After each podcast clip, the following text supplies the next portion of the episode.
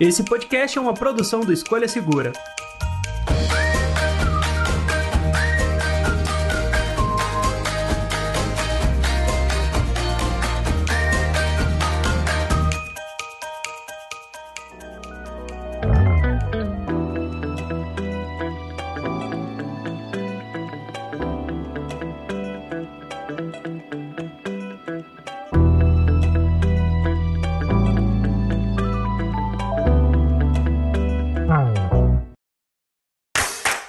Olá, amigos do podcast do Escolha Segura. Eu sou o André. Eu sou o Bruno. Eu acho que eu sou o Cleiton. E eu sou o Dante. E no episódio de hoje vamos falar do Galaxy S21 FE, o que para mim é o smartphone que mais vai vender em 2022 e por conta disso, por essa minha opinião já meio enviesada, chamei aqui outros três especialistas do nosso time do Escolha Segura para falar sobre o Galaxy S21 FE. Vamos lá, meus amigos, vamos falar desse smartphone aí que promete.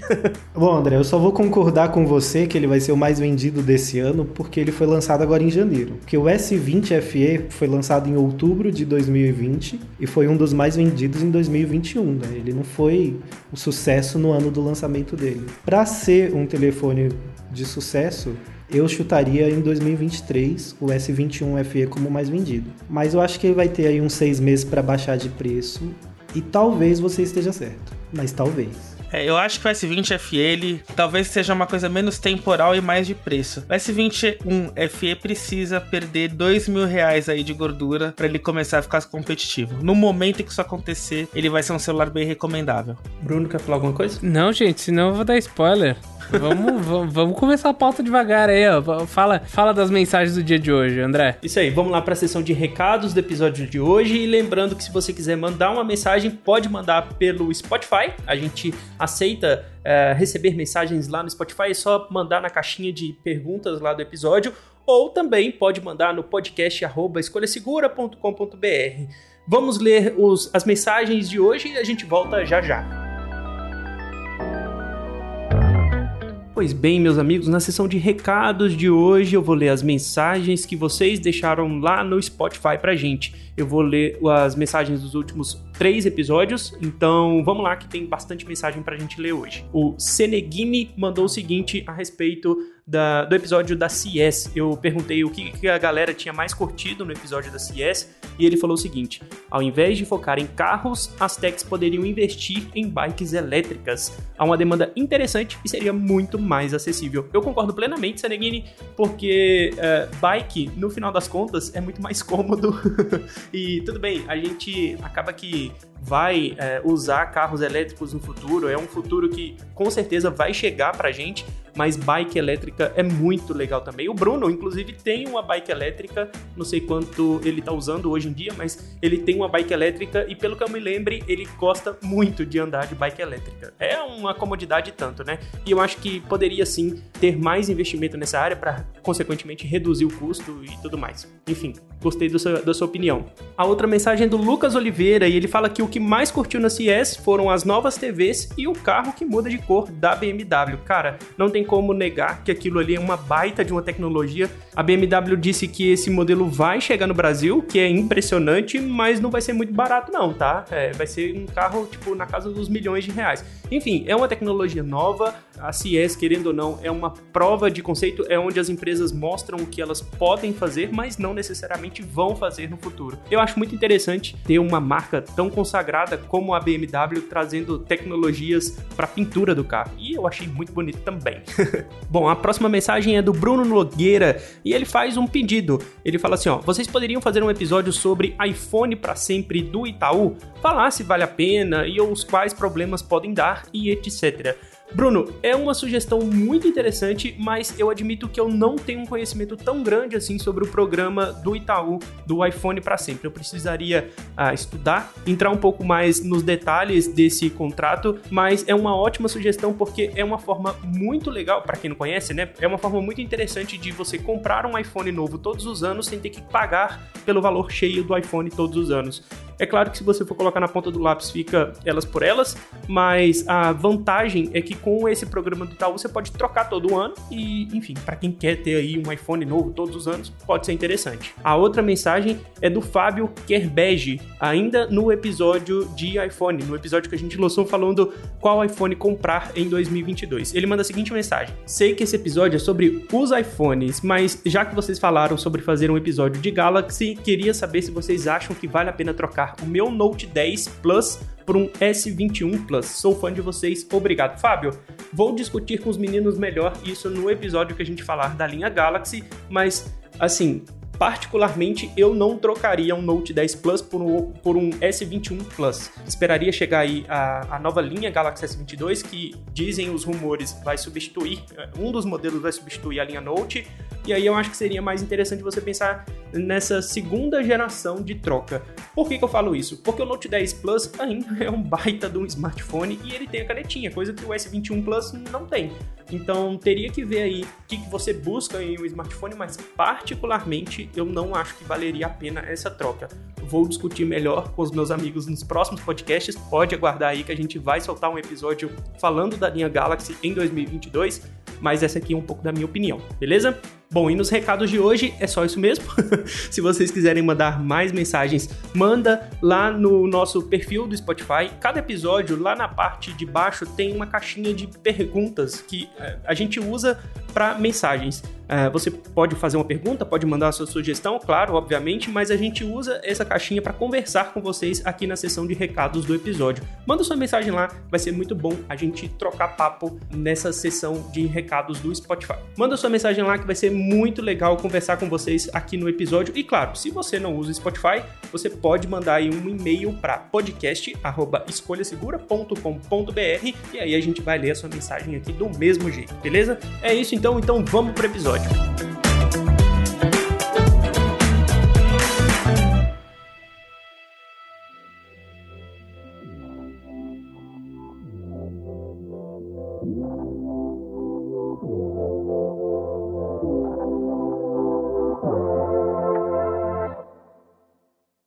Bom, com os recados lidos, vamos lá falar de Galaxy S21 FE. E antes da gente entrar na discussão de fato do motivo pelo qual ele pode ser o smartphone do ano, enfim, vamos conversar sobre esse aparelho aqui. Ele chegou por R$ 4.500 no Brasil, mas assim como todo Samsung nos últimos meses, você já conseguia comprar ele logo na, na semana de lançamento com um desconto. Isso porque a Samsung estava dando desconto os varej... em conjunto com os varejistas e também estava dando o Galaxy Buds 2 de brinde brinde para quem comprasse até o final de janeiro. É uma prática até que esperada da Samsung, a gente meio que já espera o combo de lançamento do smartphone, uh, mas é, como o Dante falou na introdução, acho que ele tem que cair um pouco de preço para ser o smartphone do ano também, né? Porque, poxa, R$ 4.500 dá para pegar aí um Galaxy S21, S21 Plus, talvez, uh, e aí eu acho que não seja lá a grande vantagem de pegar um Galaxy S21 FE no lançamento. Estou certo ou estou errado? O que vocês acham do preço de lançamento do Galaxy Galaxy S21 FE no Brasil. Olha, eu fiquei surpreso por ele ter chegado por R$ 4.500, né? É só acrescentando que até hoje, que a gente está gravando aqui, 31 de janeiro, você ainda podia solicitar o carregador, que não vem mais na caixa para Samsung,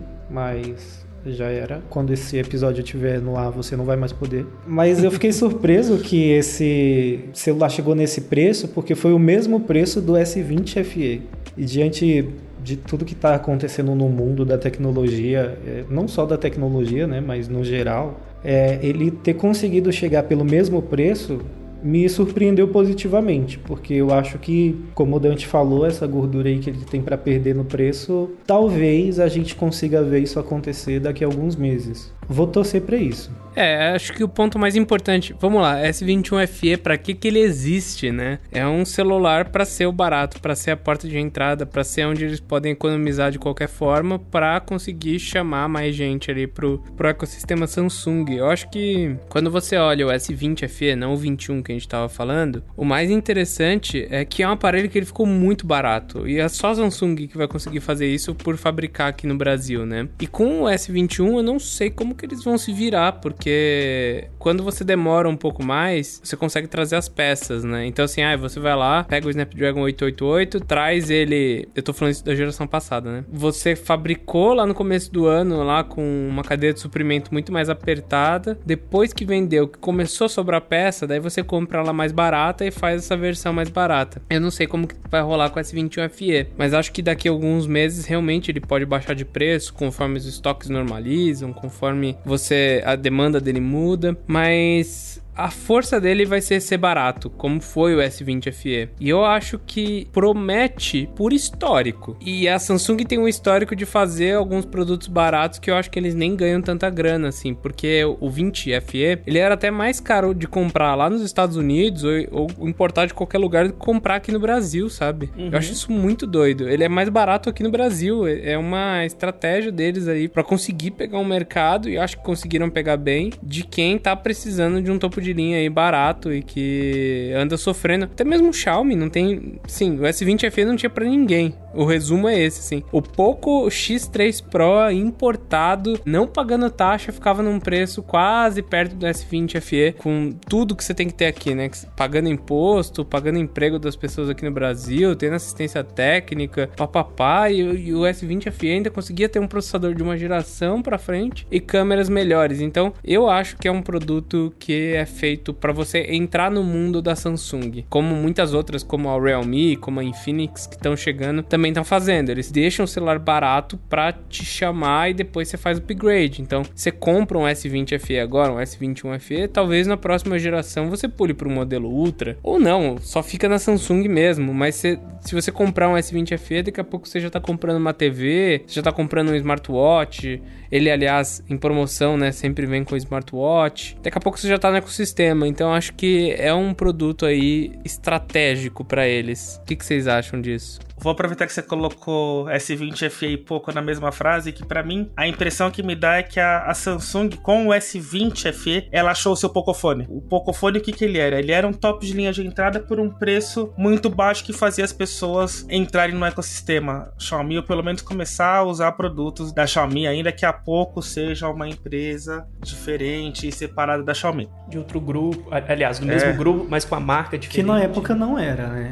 Não, não era. É, não, é, há pouco, há pouco se desprendeu depois de... Do sucesso do Pocophone, né? Do Poco F1. Eu lembro que a Samsung, acho que o Bruno tava nesse evento, quando a Samsung lançou o S10 Lite e o Note 10 Lite. Nossa, é verdade. Foi o primeiro evento, inclusive, que eu encontrei com o Bruno na vida. Um evento pequenininho da Samsung, meio sem alarde. Verdade. E eles lançaram porque eles eram, na, na época, o Galaxy A90 e o A90 e alguma coisa fora, e a Samsung trouxe como linha S aqui, mas eles não eram linha S. Mas foi uma tentativa ali de de, de ter um top de linha, um processador de alto desempenho com uma construção barata. A Samsung não acertou a mão naqueles porque ela não, ela nem mesmo ela deu muita publicidade para aqueles celulares. Aí o S20 FE foi acho que uma tentativa um pouco mais acabada e aí talvez com a, a essa segunda leva que veio no ano passado com o Snapdragon, é importante pontuar, a primeira versão veio com Exynos, sofreu muito com, com, com temperatura, ele não foi um celular que acabou é, fazendo o sucesso que se imaginava, mas quando ele chegou na versão Snapdragon no Brasil, ele passou a fazer muito sucesso e ele tinha um preço muito bom. E aí acho que a Samsung achou o seu Pocophone ali. E talvez o S21 ele tenha muito da promessa de se consolidar como o Pocophone da Samsung e como aquela opção para quem quer um desempenho de top de linha, mas sem pagar o que um top de linha comum cobra. É, a verdade é que para ser justo, o que seria uma competição entre S20 FE e algum celular Xiaomi, Poco, Redmi, é o Poco F3, né?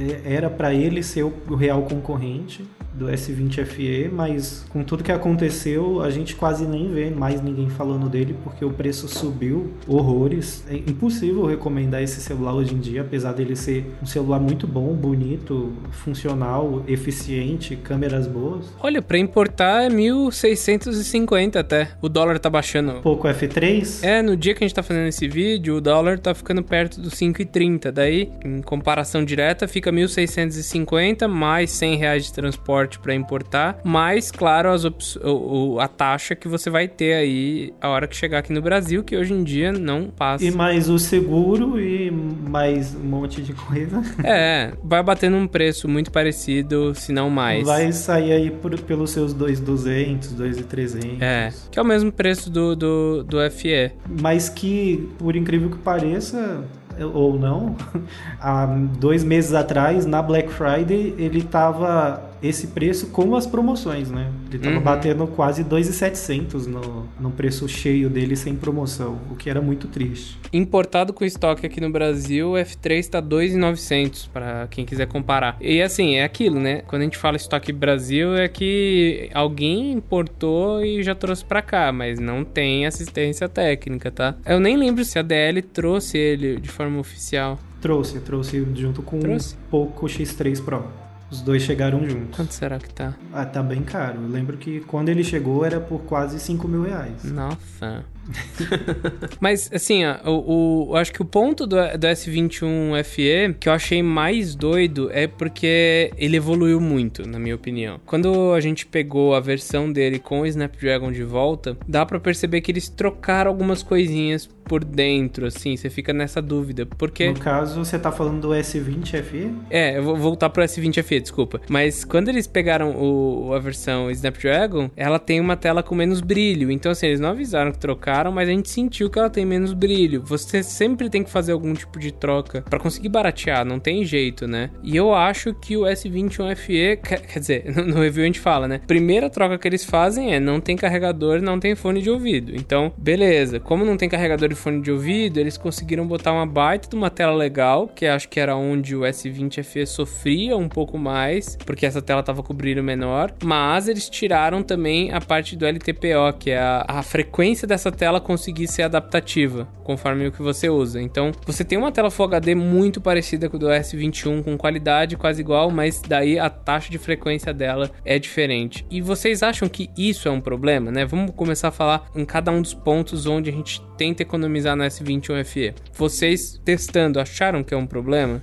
Olha, particularmente, eu acabei de pegar o S21 FE, acabou de chegar aqui na minha mão e eu tô testando. Coloquei minha conta aqui, instalei alguns aplicativos e eu tava até conversando com o Dante aqui em off que, pegando o smartphone, mesmo que a traseira seja de plástico, mesmo que a construção possa ser um passo abaixo do que o S21 é, no final das contas, quem comprar esse smartphone vai colocar uma capinha, né? Então, tipo, acaba que isso não é nem perceptível. Então, em termos de construção, em termos desses primeiros minutos aqui com o S21 FE, não tem nada que eu possa apontar nele que ele seja um smartphone abaixo da linha principal. Claro, eu sei que ele é da linha abaixo, evidente que ele não é o topo de linha da Samsung, mas se eu coloco o S21 e o S21 FE na mão de, um, de alguém que não acompanha tanto quanto a gente, que talvez sei lá, não saiba tanto de smartphone, talvez passe despercebido que, que seja de linhas diferentes e que o S21 FE seja um downgrade em relação ao S21. Isso porque ele chegou bastante tempo depois, então eu acho que ele pegou essa maturação do, do modelo principal e conseguiu fazer num patamar abaixo de preço o que o S21 FE, o que o S21, aliás, fez na linha do topo de linha. Clayton, dá a sua opinião aí também. A tela, você acha que mexeu alguma coisa? Porque é, é um detalhe muito pequeno. Então, comparando, é que, assim, o Bruno fez o review e eu tive a missão de comparar o S21 FE com alguns, no plural mesmo, telefones, né? Entre eles o S20 FE e o S21. O engraçado é que ele fica exatamente no meio do caminho. Ele tem uma tela melhor que o S20 FE, mas a tela dele não é tão legal como a do S21, que tem um brilho bem maior, tem umas cores bem mais vivas, é, tem essa questão da taxa variável que você sente, né? Quando você está num site, você está lendo, você vai rolar a página, você sente ela começando meio travada e aí vai desliza bem suave depois quando você começa a fazer uns gestos mais é, rápidos, dá para sentir. E o S21 também roda os jogos, alguns jogos, né? Em 120 Hz. O S21 FE ainda não faz isso, Talvez por ser um aparelho novo, as empresas ainda não tiveram tempo de colocar ele lá no código para liberar os 120 Hz. Mas essa questão da taxa não ser variável até que não me incomoda tanto justamente por isso, porque a gente não tem tanta coisa compatível com taxa de atualização mais alta. O que a gente vê muito é a interface e talvez uma rede social ou outra e o navegador, que já entra com o input da configuração padrão do telefone. Nesse mesmo assunto, deixa eu fazer uma provocação então. Ah. Esse lance de tela de 120 Hz, a existência dela, ela ser fechada ou adaptativa. Eu acho que assim, quando a gente faz isso, eu não sei vocês quando escreve, vocês escrevem os roteiros, mas primeiro, é muito difícil da gente conseguir passar essa sensação do que a gente tá vendo do celular pro texto em si, do texto pro vídeo. E será que realmente é, é uma feature que vai mudar o jogo? A gente ainda não consegue se aproveitar disso em jogos e talvez na interface do sistema. Será que ela é tão importante assim e vale mais que, por exemplo, você ter uma autonomia um pouquinho melhor de bateria? Porque é uma das primeiras coisas que você acaba fazendo quando você tem um de, de taxa de atualização mais fechada, ou por exemplo, como é o S21FE, que é 60 ou 120. Se você precisar de mais bateria, você fecha a atualização, você fecha a taxa de atualização para 60. Será que esse é um recurso que, por enquanto, é mais pra gente aqui que trabalha com isso dizer que é uma novidade, dizer, porque foi uma última grande mexida no assunto tela, ou ele realmente é algo que muda o jogo para quem tá comprando ele em casa ou para quem tá procurando no celular? Tá, é, eu vou ir por partes. Taxa variável, para mim, importa por conta da economia na bateria. Essa questão é bem importante porque ajuda sim. É porque você vai de se eu não me engano, a linha S21 vai de 1 até 120 Hz. Acho que são de 10 a 120, não? 10 a 120. Esse é de 10 a 120 também? Eu sei que o iPhone é de Isso. 10 a 120, mas tinha o Samsungs que ia de 1 até 120. Mas enfim, de 1 ou 10 até 120, né, já é uma taxa muito baixa de atualização que querendo ou não compensa na economia de bateria. Eu, particularmente, não consigo ver diferença entre 90 Hz e 120 Hz usando o Motorola Edge e usando o Mi 11, que teve essa, essa mudança para mim na experiência de uso de tela, que sair de uma tela de 90 Hz para 120, não teve tanto impacto. Mas quando eu fui pro iPhone 11 Pro Max, que ele tem uma tela de 60 Hz, até hoje quando eu vou usar o sistema, eu acho que ele é um pouco travado. Eu ainda acho que ele engasga um pouco. E eu sempre fui do, do tipo de pessoa que eu penso assim: se eu sei que eu vou precisar de bateria na rua e eu tô em casa ou aqui no estúdio e eu vou sair, eu vou precisar de mais bateria, o carregamento rápido tem que fazer o papel dele para carregar minha bateria 100% e me dar a autonomia necessária para o tempo que eu vou ficar na rua, porque se eu tenho um telefone com aquelas funções, eu vou usar todas as funções que ele tem. Por exemplo, o Mi 11 eu usava com a tela 2K ativa e o 120 Hz, e quando eu precisava ou queria um brilho mais forte, eu aumentava o brilho, desativava o brilho automático e usava no talo, porque eu sou desse tipo de usuário. Agora, se isso vai fazer diferença para a maioria, eu acho que não.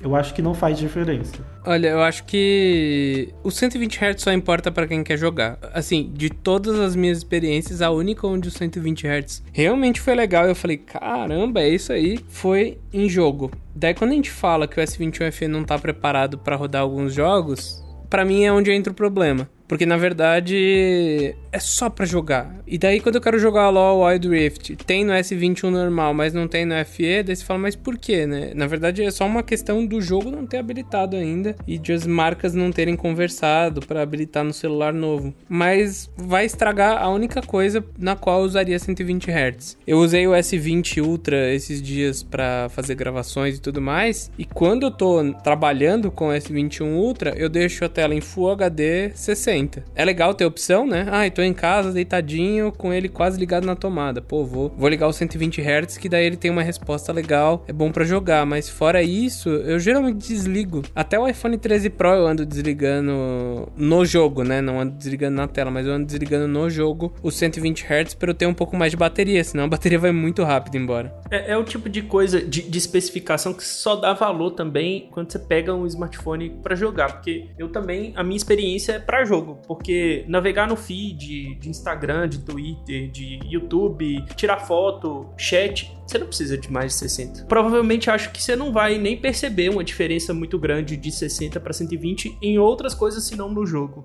Jogo é o único lugar mesmo onde você vai perceber essa diferença. E aí tem o lance também do jogo ser compatível, porque a gente viu alguns smartphones que tinham uma tela de 144 Hz, 120 Hz, mas o jogo não rodava com a taxa de atualização tão alta. E aí acaba com, com experiência, né? Tem isso também. O que na Samsung nem sempre é um ponto negativo, porque a Samsung é uma das empresas que mais tem essas relações comerciais com desenvolvedoras de jogos. É a que mais habilita esse tipo de coisa nos jogos, né? Quando eles são disponíveis. É, eu acho que é exatamente isso, assim. O que me deixou mais frustrado de não conseguir rodar nenhum jogo em 120 ou 90 Hz que seja no S21 FE é que a Samsung é a empresa que sempre tá lá falando, olha, eu tenho essa feature e eu tô disponibilizando ela de verdade. Uhum. Você pode usar ela de verdade no seu telefone, no, nos jogos, na interface, nos aplicativos, ela vai funcionar.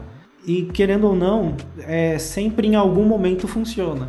Né? mas aí o telefone que a galera tava mais aguardando, porque se o pessoal falar que não tava esperando o S21 FE, vai estar tá mentindo. É, o pessoal só falava disso no final do ano passado. Poxa, a Samsung é, fez um evento no final do ano que tava todo mundo. No final do ano, não, foi lá pra outubro. Acho que foi depois da Black Friday, não sei. Foi o evento que eles foram anunciar o Ano AI 4.0. Tava todo mundo assim, vai vir esse 21, vai vir, vai vir. É, tava todo mundo esperando o S21 FE e lançaram novas cores do Z Flip e a One UI 4. Eu tenho a sensação de que eles iam, deu algum problema, eles, ah, já compramos, vamos falar da cor do- do- dos novos modelos, não é possível. Foi tipo o evento que eles marcaram aí e não apareceram, né? Que era pra anunciar a Exynos 2200 e no fim não, não anunciaram. É verdade. Talvez a gente tá vendo esse, entre aspas, atraso no lançamento do S22 por algo parecido com o que rolou com o S21 FE, né? Tipo, vamos esperar um pouquinho, vamos esperar um pouquinho lançar todos os processador, ah, lançar tudo que tem que lançar, e aí a gente lança o aparelho principal da linha. Eu não considero o S22 um atraso porque a janela de lançamento do S22 a vida inteira foi entre janeiro e março, né? Sim, Uhum. também. A Samsung nunca cravou, né, essa, essa coisa de lançado nessa data. Quem veio adiantado foi o S21, na verdade, que veio É. no começo de janeiro. É, então. O resto sempre é fevereiro. Sempre é fevereiro, às vezes vem em março. É que vira uma, vira uma corrida muito doida pra usar o, o Snapdragon novo, né? E eu acho que a Samsung nem deveria entrar nessa. É aquilo, a gente sempre vê a Xiaomi colocando um sensor novo com um processador novo e processando, assim, nenhum processamento de câmera. E a tem que ter um tempo, tem que ter um tempo. A Samsung sempre vem um pouquinho melhor, mas não dá pra eles atualizarem por software sempre. Tem que vir um pouquinho mais arredondinho. É, mas agora Motorola tá aí na briga, né? Foi a primeira a lançar o celular com o Snapdragon 8 Gen 1. Então, adianta Xiaomi nada. e Samsung vão ter que fazer diferente das próximas vezes, né? Eu acho que a, ver- a verdade é que não adianta nada. Ninguém compra por ser o primeiro Gen 1. Também acho isso. Eu vejo a Xiaomi se matando com o evento 29 de dezembro, assim, pra dizer, sou o primeiro com o Snapdragon top de linha. Cara, e aí, né? Tipo, Gente, se, se, se eles estão correndo pra ser o primeiro, é porque tem gente que compra. A empresa não ia se meter nisso se não tivesse. Pode ser uma parcela pequena? Pode ser, Eu acho que é mais pela é, é mais pela passar a imagem de inovadora mais do que por alguém comprar, assim. Sim, mas acho que comunicação mesmo de marca, É, porque é tipo, é, é que nem você chegar aqui, Clayton, com o último celular de tal empresa. A gente vai olhar e falar assim, caramba, o Clayton é da hora, ele tá sempre com a última coisa, mas hoje em dia nem importa mais qual celular você tem, a câmera vai ser igual, sabe? É quase tudo igual. é, esse que é o problema da aceleração intensa da evolução da tecnologia, né? Não É, tem mais pra onde ir acho. agora, então. Não, dependendo do celular, é isso que a gente já falou. Tipo, você vai pegar o novo Motorola. Sabe, sabe o que acontece? Que é um problema aí que tá no S21 FE também. Você vai pegar o último celular da Motorola, Snapdragon 8 Gen 1, 1 milhão de pontos no AnTuTu. Ele tem a tela de 144 Hz. Você abre o Wild Rift, tá 60 Hz. Pronto, capado. Por quê? Porque não deu tempo da empresa discutir com a, a desenvolvedora, colocar aquilo pra rodar. Eu tava vendo até que o Snapdragon 8 Gen 1, se eu não me engano, é no Premiere Rush. Ah, sei lá, eu vi alguém mostrando que o Snapdragon 888 ele renderiza vídeos em 4K pra exportar, mas o Snapdragon 8 Gen 1 não, só em Full HD. Claro, não é coisa de potência, é coisa de integração do processador e tal. Correr nunca é a melhor das coisas. Acho que essa é a, a opinião, minha opinião. Assim, fazer correndo nunca dá certo. Vide Galaxy S20 Ultra que tem a lente de 108 megapixels que não foca direito. Não foca. Ponto. Eu, eu concordo com você que fazer correndo, nesses casos, não dá certo. Mas querendo ou não, chama um pouco de atenção para a marca, né? E eu acho até, o Cleiton, vou aproveitar aí que a gente pode falar do desempenho do S21 FE, porque é justamente o que aconteceu, né? Eles lançaram o Exynos lá na linha S21. Cara, o módulo de câmera esquentava. Você abria a câmera e o celular começava a fritar, assim. A verdade é que no passado é errado, né, Bruno? Ele esquenta ainda. Mas S... eles, eles, tiraram bastante, vai. É, mas. Não... Melhorou, não tô falando que desestragou, mas deu uma melhorada boa via software. É, eu acho que eles poderiam ter se dedicado bem mais por ser o carro-chefe da marca é, e ter feito algo muito melhor do que eles fizeram. Deu, deu uma melhoradinha, dá para usar, o pessoal parou de reclamar, então vamos deixar desse jeito, mas... Isso a linha S21 normal, né? S21 normal. O que, que você achou? Agora, se para falar dessa questão de superaquecimento do S21 FE, a gente tem que falar de um detalhe do Exynos 2100 que quase ninguém tá falando que o Exynos desse celular é o Exynos 2100 V2, uhum. ou seja, ele é uma versão modificada, não é o mesmo Exynos. A Samsung ela não, não baixou o clock, ela não é, mudou GPU, mas ela alterou o arrefecimento desse celular. O projeto de resfriamento, de construção foi melhorado. Eles melhoraram algumas coisas dentro do processador para que ele esquente menos e para que ele espalhe o calor de uma forma mais eficiente e por isso ele não esquenta. Mas uma coisa que eu notei é que, assim, uma hora de Genshin Impact e o máximo que ele deu de temperatura foi 38 graus. Eu tava com o termômetro lá na, do meu ladinho. Tava friozinho o dia, vai. tava com o ar-condicionado ligado não, no talo, né? Não, não tava, não. Eu, eu tava até aqui embaixo, eu tava testando o ar-condicionado na época, mas era um dia que não tava chovendo, não tava frio e o ar-condicionado eu parei de testar e desliguei. E deu 38 graus. Mas quando eu fui lá para baixo, pro jardim, para testar a câmera, para mudar de uma câmera para outra, o celular travou. Ele engasgou de um jeito que não mudava a câmera. E aí ele esquentou na região das câmeras. Mas não esquentou como é no S21, no S21 Plus e no S21 Ultra. Então, isso a Samsung conseguiu melhorar. Eles tiveram tempo de trabalhar no projeto de construção do processador. E eu fico até com medo, porque com os atrasos que a gente viu ocorrendo no Exynos 2200, eu tenho muito medo de como que vai ser essa questão de aquecimento na linha S22 é, por conta disso. Porque eles demoraram basicamente um ano para fazer uma versão nova do processador e melhorar o que estava trazendo problemas para vender a primeira versão do S20 FE lá em outubro.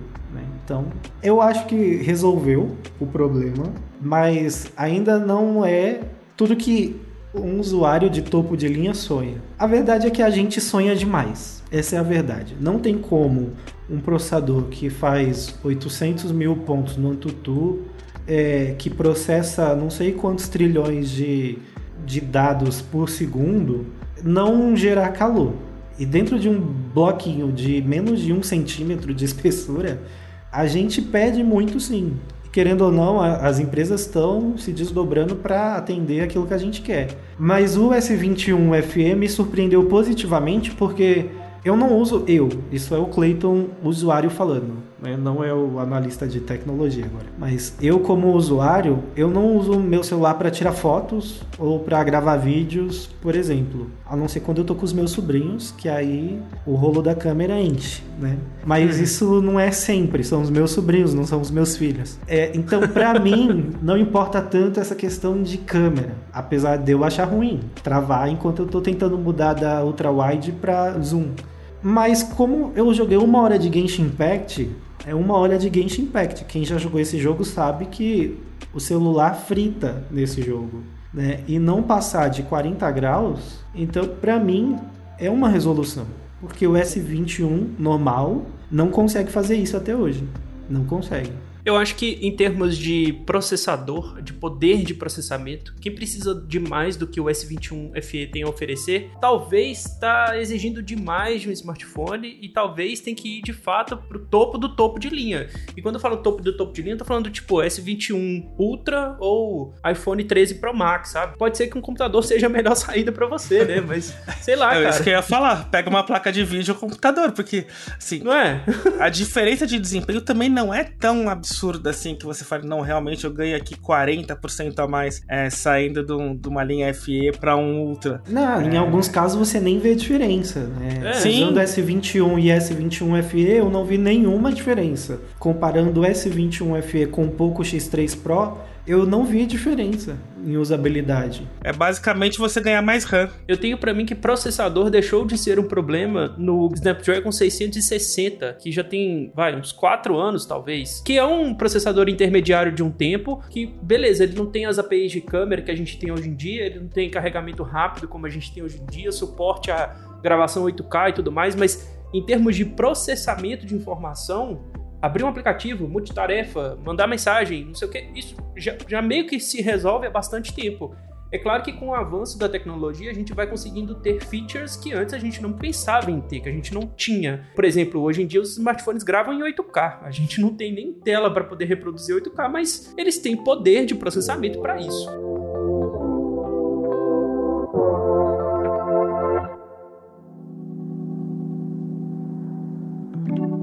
Qual é o grande concorrente do S21 FE, na opinião de vocês? O S20 FE. Bom, é, pode ser. Olha, Poco F3. Poco F3 pra mim é o maior concorrente do S21 FE.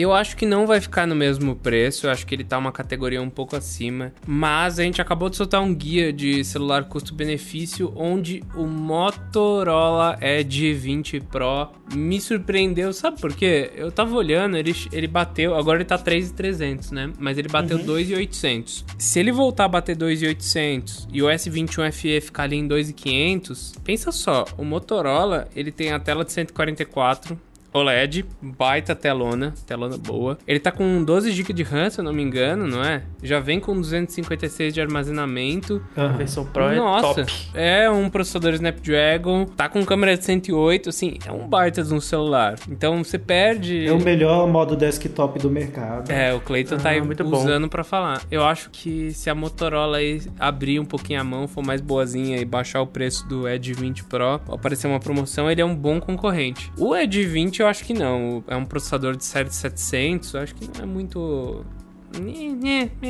Mas o modelo É- é Pro isso. tava muito completo. E ele é muito bonito no design também, ainda acho que. Exato. Vem com cheiro na caixa, gente. Não, o cheiro na caixa provoca minha rinite, aí não dá. Se ele tivesse um pouquinho mais de atualização de Android, pelo menos era uma a mais. É. Uma a mais além do doce, a gente já tinha o problema resolvido. eu, eu, vou, eu, vou, eu vou um pouco além. Eu acho que se a Motorola otimizasse mais o software que ela usa hoje, porque assim, é muito fácil eu falar que eu tenho um software puro e entuchar coisa lá dentro daquele aplicativo que se enraiza pelo sistema e esquecer de otimizar as coisas. Eu acho que se houvesse uma otimização desse software e a Motorola é, melhorasse isso, a Motorola tinha muito potencial para brigar de frente de novo com a Samsung, como já foi um dia. Quando o Moto G lançou e veio o Moto X, foi que a Samsung começou a se mexer para fazer algo diferente do que ela fazia com aquele sistema operacional muito ruim dela, que eu não lembro mais nem o nome. E aí eu, vejo como a Motorola decaiu nessa questão de sistema hoje, e aí isso me deixa um pouco deprimido até, né? Porque não é que eu não goste da Motorola, quem ouve os podcasts e me ouve falando da Motorola às vezes, pensa que eu sou um hate da Motorola, né? Mas não é bem assim. É que eu fico triste com a forma como a Motorola tem tratado os telefones dela hoje, tem um hardware que tem potencial pra caramba pra fazer muito melhor e entrega metade do que os concorrentes, porque o software não é otimizado. Né? Eu acho que aplicar um pouquinho de dinheiro só a mais e melhorar ali, só otimizar alguns detalhes, já fariam toda a diferença. Toda a diferença para mim. Porque o Moto G50 5G, que tem o mesmo hardware do Samsung Galaxy A32 5G e fazer metade em câmera, em performance, em tudo, bateria, e ter o mesmo hardware, para mim é uma tristeza. Isso mostra que ela precisa melhorar o software. É o software. É, a Motorola, com o tempo, eu acho que eles perderam um pouco a mão de o quanto eles têm de capacidade de montar e mexer num celular. Porque você vê assim, a Samsung ela detém o conhecimento de como criar um celular novo. A Motorola ela ficou muito pequena. Ela, quando comparada com a Samsung, com qualquer outra, ela vende bem um pouco na Europa e aqui no Brasil. Essa é a grande verdade. Então ela perdeu muito a, a capacidade de alterar o, o o sistema operacional, a capacidade de desenvolver soluções. É uma equipe muito menor, uma equipe muito mais contida, que não pode ficar atualizando, que não pode ficar criando coisa nova, que não pode, às vezes, opinar tão forte dentro de uma máquina de produzir coisas que é a Lenovo, né? Só lembrando que a Motorola é da Lenovo e que a Lenovo tá lá na China produzindo e a Motorola falou: vocês conseguem produzir aí para mim, né? Ou passa as especificações, arranja quem produz, mas parece que eles não estão mais tão perto quanto antes antes, quanto era na época do Moto G mesmo, época do. É, como que é que era da Google? Eu esqueci o nome da. Os modelos Motorola Google. Nexus. Nexus, isso, boa. Eu pensando em Exynos, mas é isso. Eu acho que na época do Nexus eles estavam ali, eles estavam no celular. Hoje em dia a Motorola para mim parece uma empresa que ela junta componente, bota ali um softwarezinho mais ou menos e manda. Então ela não, acho que não tem um cara ali olhando e falando, meu, vou otimizar isso no em tal ponto que é algo que a Samsung consegue fazer. Eu acho que eles estão ali. A Samsung, eu, eu sinto isso, assim, que eles estão no celular. O celular deles tem coisa deles ali dentro também porque eles fabricam memória RAM, eles fabricam SSD, eles fabricam os módulos de câmera, eles fabricam tipo quase a tela, eles têm capacidade e conhecimento para mexer em qualquer coisa ali. Eu acho que a Motorola não. Acho que é. Vem o celular pronto, eles tentam mexer ali e extrair o máximo. Quando dá também, né? É, então você tá querendo me dizer que a Lenovo é o primo rico e a Motorola é o primo pobre.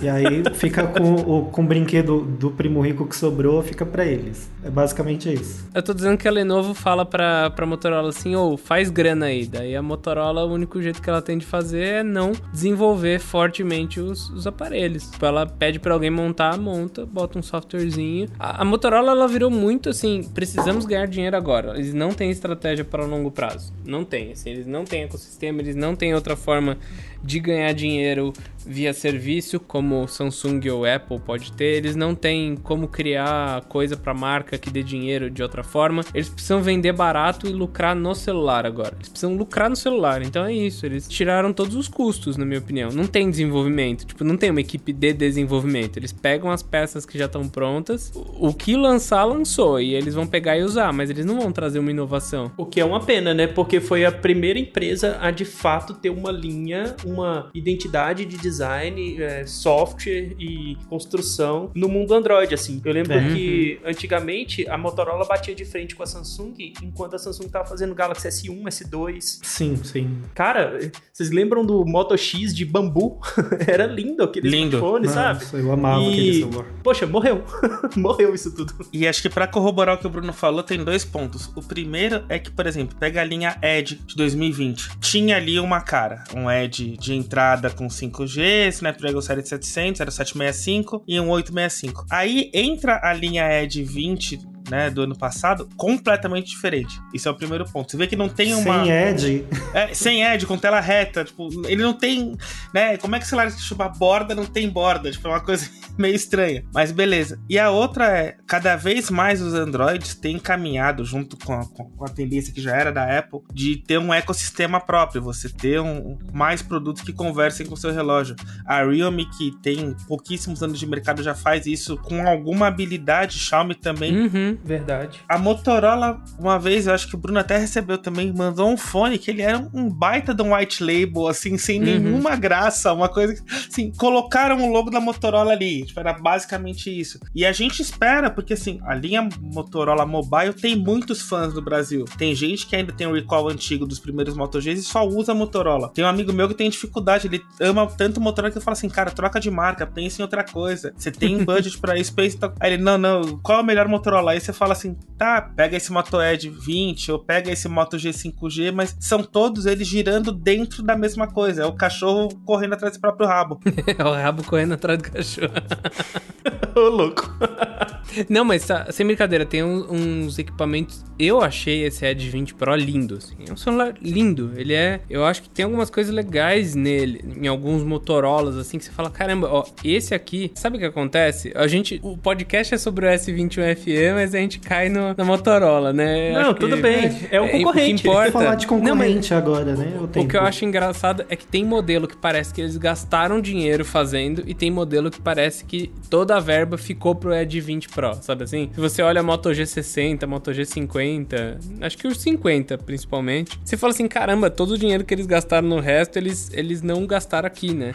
Então tem uma discrepância muito grande. Acho que se a gente for pra Samsung, nesse último ano a gente teve um problema com a linha M, M12, M... 22, 32, 42, 52, 62. Tudo que era câmera quadradinha, 1, 2, 3, 4, assim, que era um quadradinho de câmera, todos aqueles que também pareciam com a Motorola, eu acho que eram celulares que, tipo, acabou o estoque de qualquer coisa, a gente tem que fazer o celular mais white label possível. Eu acho que aconteceu isso com a Samsung e com a Motorola, assim, porque era, era o celular mais sem graça do mundo. É, todos os da linha M mesmo. é, então. Eu acho que é meio isso, assim, não tem material, você fala, ah, bota de qualquer jeito, é isso. Daí vem Motorola e vem Samsung. Os outros modelos da Samsung, você vê uma consistência muito maior, na minha opinião. Você vê celular barato com tela boa, você vê linguagem de design sendo mantida naquelas, né? Porque o problema da Samsung é que às vezes eles lançam dentro da mesma linha um celular em janeiro e um em dezembro. Então, o de janeiro para dezembro ele já se desencontra, mas se eles lançam meio tudo junto, daí fica bom.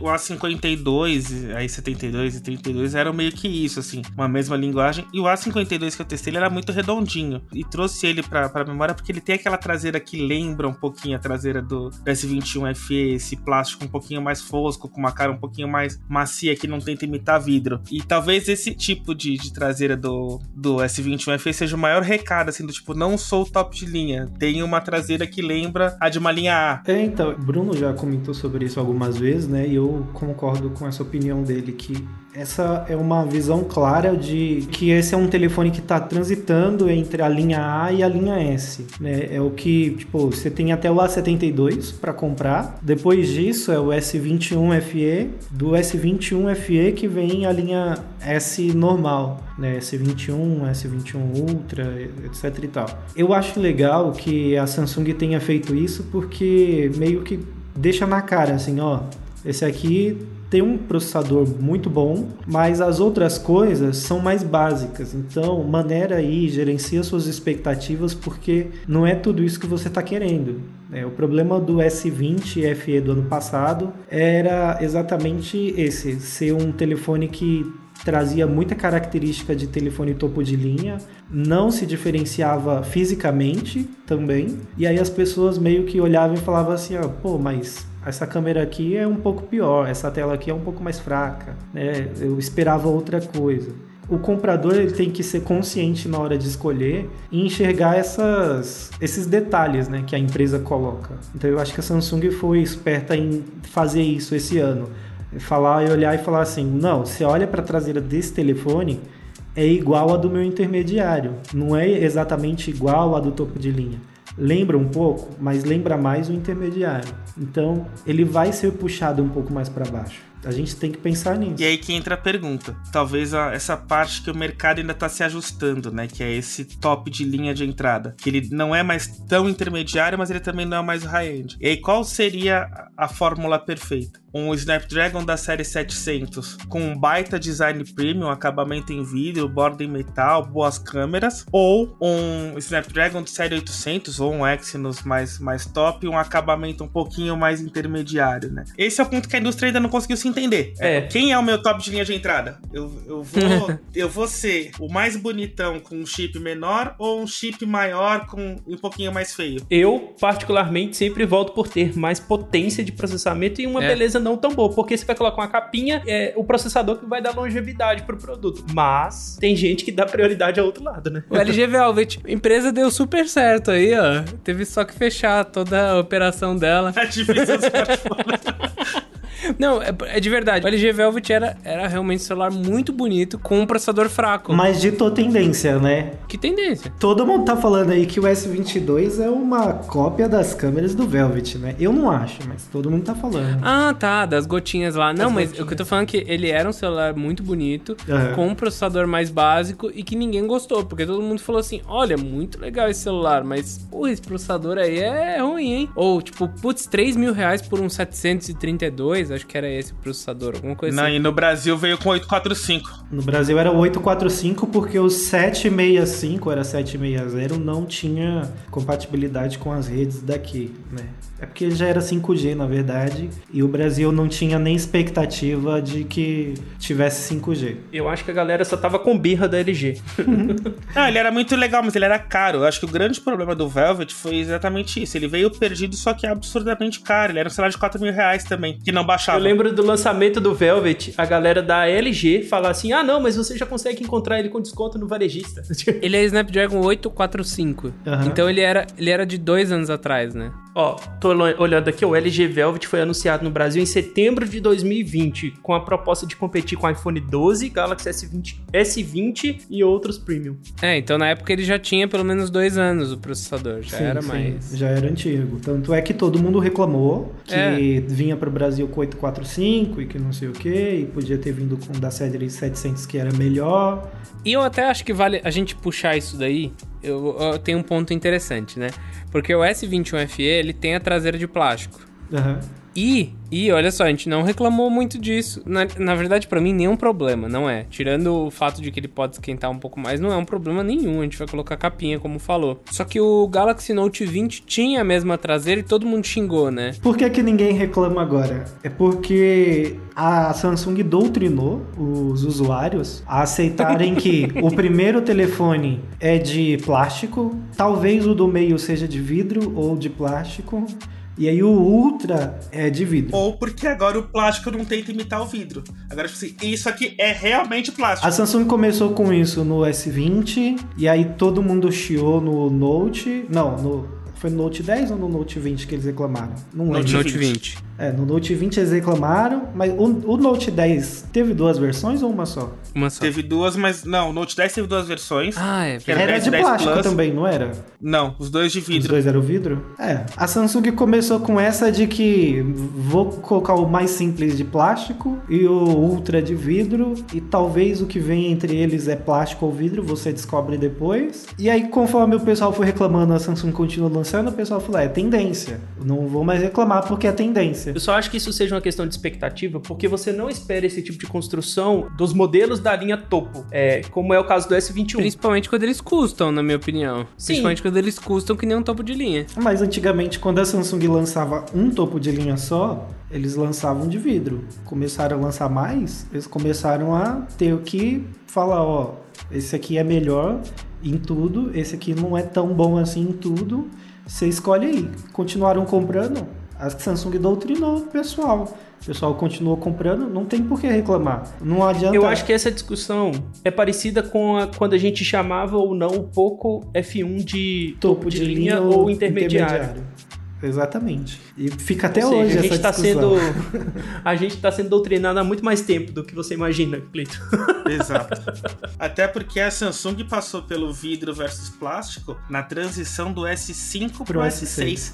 Exatamente. É. Bom, mas eu acho que a gente pode caminhar para Ah, não, mas deixa eu só falar uma, uma coisa antes, que você entrou nisso uma vez, o Bruno entrou nisso outra vez e eu não consegui dar minha, meu pitaco sobre. Mas essa questão sobre chipset intermediário ou topo de linha, eu acho que é uma coisa que a gente já fala no podcast e também em alguns vídeos há, há muito tempo.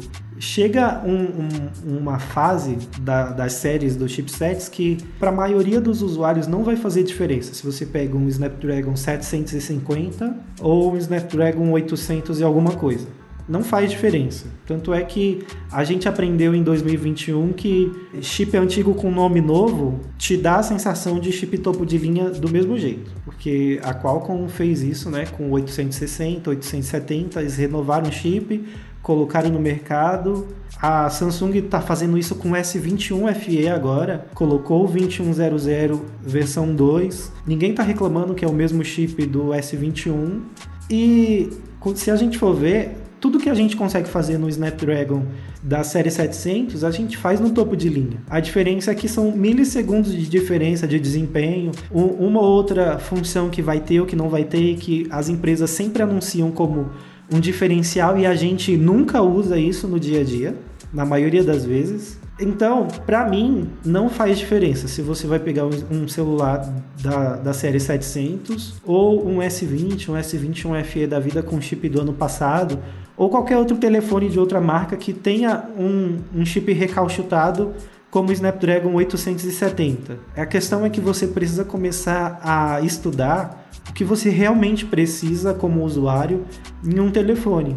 Né? Porque a gente também se deixou levar por esse negócio de status, é, função, especificações. Eu tenho que trocar de celular agora, porque senão ele vai desvalorizar muito na minha mão e eu não vou ter a última atualidade, a última tecnologia. E a gente está errando nesse consumo é, justamente porque a gente não vê mais tanta evolução como tinha antes. A evolução está desacelerando porque não tem como evoluir tão rápido e tanto assim como a gente espera. E a gente está pagando um preço muito alto por um telefone que, se eu pegar um mais intermediário mais barato, eu vou ter a mesma coisa. Então a gente precisa começar a ser mais consciente nesse uso, nesse consumo, porque eu acho que meio que está saindo do nosso controle já. Eu sei que é uma função nossa aqui, como pessoas que falam sobre tecnologia, ter tudo isso, mas quem é um usuário comum que não trabalha com isso todos os dias, eu acho que não precisa correr para pegar o último sempre, né? Porque, meu, eu tenho certeza que teve um bando de gente aí que pegou S21 FE por R$ 4.500 e tá tá tentando se convencer de que foi um negócio bom porque ganhou um relógio, porque vai ganhar o um carregador. Ganhou e... o Buds 2. é, então, não, realmente assim, será que foi um bom negócio mesmo? Será que daqui a seis meses você não consegue comprar tudo isso pelo mesmo preço e a Samsung só está embutindo uma coisa na outra aí, você está pagando a mais? Eu acho que a gente tem que avaliar essas coisas. Aliás, para fechar o podcast, qual o valor mais plausível que você considera a compra de um S21 FE, Cleiton? Eu acho que se o S21 FE chegar em 2.500, eu acho que é um valor plausível. Já é um valor top. É pelo que ele entrega, pelo que ele tem, por ser um pouco mais defasado em questões de configurações, features, tudo que ele entrega, é, eu acho que 2.500 é um bom preço. E você, Dante? Bom, eu vou lembrar que o S20 FE foi eleito o telefone do ano pelo Marcus Brownlee no ano que ele foi lançado, né, em 2020. 2020. Pro S21 fazer o mesmo sucesso, ele precisa. Ele já tem as especificações, ele já foi lançado com isso, né? Então a gente já sabe o que esperar. Mas ele tem que ser o custo-benefício desse ano. Então ele teria que chegar numa posição matadora de dois mil reais. Aí sim eu acho que a gente volta a conseguir recomendar ele com a mesma tranquilidade que o S20 FE foi recomendado no ano passado. Porque ele não tinha concorrente. Então ele tem que chegar num ponto dele ser a porta de entrada da Samsung e matar qualquer concorrente, inclusive dos intermediários. Os intermediários mais padrões padrão. Eu sou mais prático, hein? Eu vou dizer que ele tem que estar tá 500 a 600 reais mais barato que o S21 normal e pelo menos uns 300 mais caro do que o S20 FE. Então ficar nessa, nesse meio do caminho. Ele, ele tem que ser mais caro que o S20 FE e mais barato que o S21 normal. Acho que é bem isso, assim. Então hoje em dia o S21 normal tá 3,500, ele teria que estar tá pelo menos 2,900. Só que daí você olha e fala, pô, mas o S20 FE tá 2,200. Não, então ele tem que estar tá ali 2,500. Eu chutaria 2,500 então. Fez as contas aí, noves fora, passa a régua, 2,500. No fundo, a gente concorda com o Cleiton. É, não, é. mas é que é importante, é importante olhar os outros do lado, porque se, se ele tiver 2.500 e o S21 normal tiver 2.800, daí a diferença entre eles está tão baixa que é mais fácil você pegar o S21 normal, entendeu? Minha opinião. Faz então sentido. tem que ter uma diferença do S21 normal de pelo menos 500, 600 reais e uma diferença de 300, 400 do S20 FE normal. Senão também você pega mais barato. É, e querendo ou não, a gente sabe que quanto mais o tempo vai passando, mais a Samsung vai tirando valor do produto dela, né? Para justamente dar valor para o produto novo. Então, daqui a um tempo, com o S22 sendo lançado, o S21 vai cair de preço. Não tem como dizer que não vai, porque vai cair de preço. É, então, se o S21 FE continuar no preço que tá, ele não vai vender, ele vai encalhar e ninguém vai querer comprar, vai olhar vai falar, eu, pelo mesmo hardware, eu vou pagar mais barato no outro telefone, eu vou comprar o outro. É aquele meme, né? Hold, hold.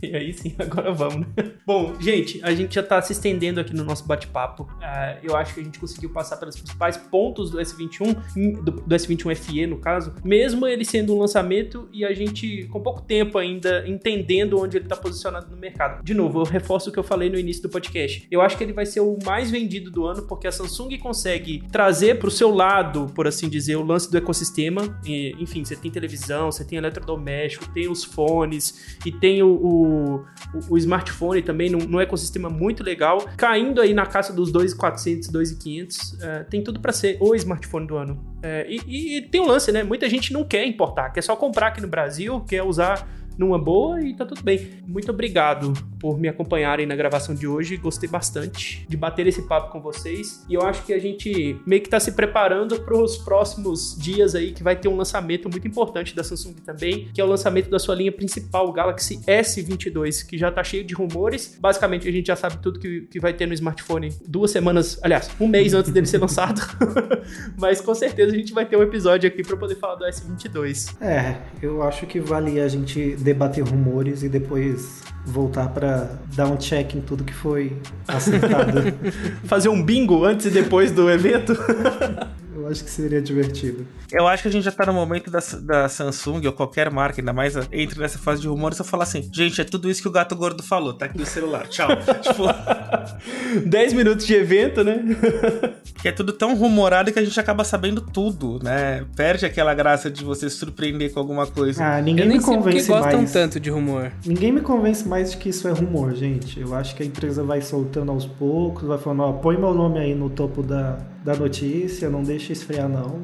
Toma isso aqui, ó, para você. Não, não, deixa ninguém esquecer da marca, não, hein? A gente pode fazer, inclusive, um episódio sobre rumores, que eu acho muito chato esse lance. Mas, enfim. Bom, é isso, meus amigos. Espero que todo mundo que esteja nos ouvindo tenha aprendido alguma coisa no episódio de hoje. Quem quiser mandar mensagem, manda para podcast@escolhasegura.com.br ou manda também na caixinha de mensagens lá no Spotify. Se você acompanha a gente no Spotify, todo episódio tem uma caixinha de mensagens lá e você pode participar com a gente também. Muito obrigado, Clayton, Bruno, Dante. Um grande abraço para vocês, até a próxima. Tchau, tchau. Tchau. Tchau, falou.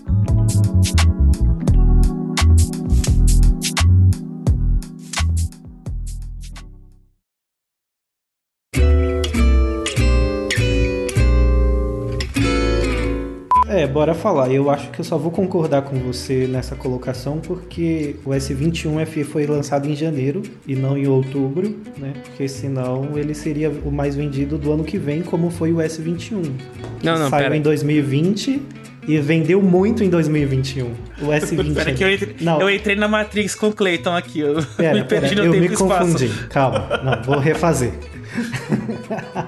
Nossas introduções hoje ah, estão ótimas. É, é, eu ainda tô sob efeitos de remédios, calma. Teoricamente, resolucionou o problema, né? Porque a gente ainda não sabe se resolucionou de fato. Então, eu acho que solucionou. Nossa, resolucionou porque... não existe, é, resolveu. resolveu. Resolucionou é ótimo, né? Resolveu o problema. É, resolveu com solucionou junto. Foi ele é podcaster, ele pode criar as palavras dele. Dá licença. ai, ai, não, pera. O Cleito não pode rir. Desculpa, Cleito. Não, aí, dá, aí dói, aí eu quero rir mais.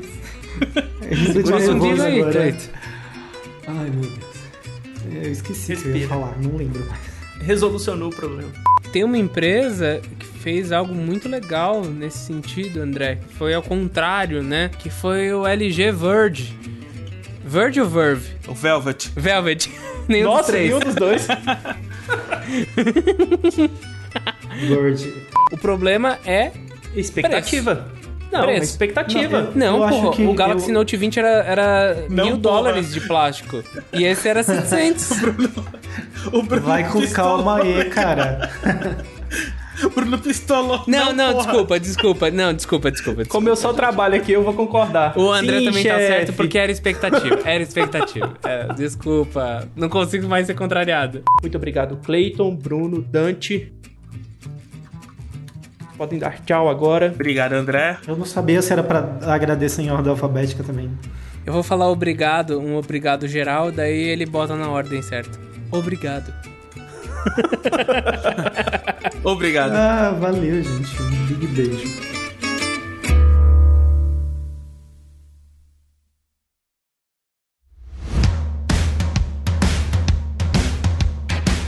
Este episódio foi editado por Command Podcast.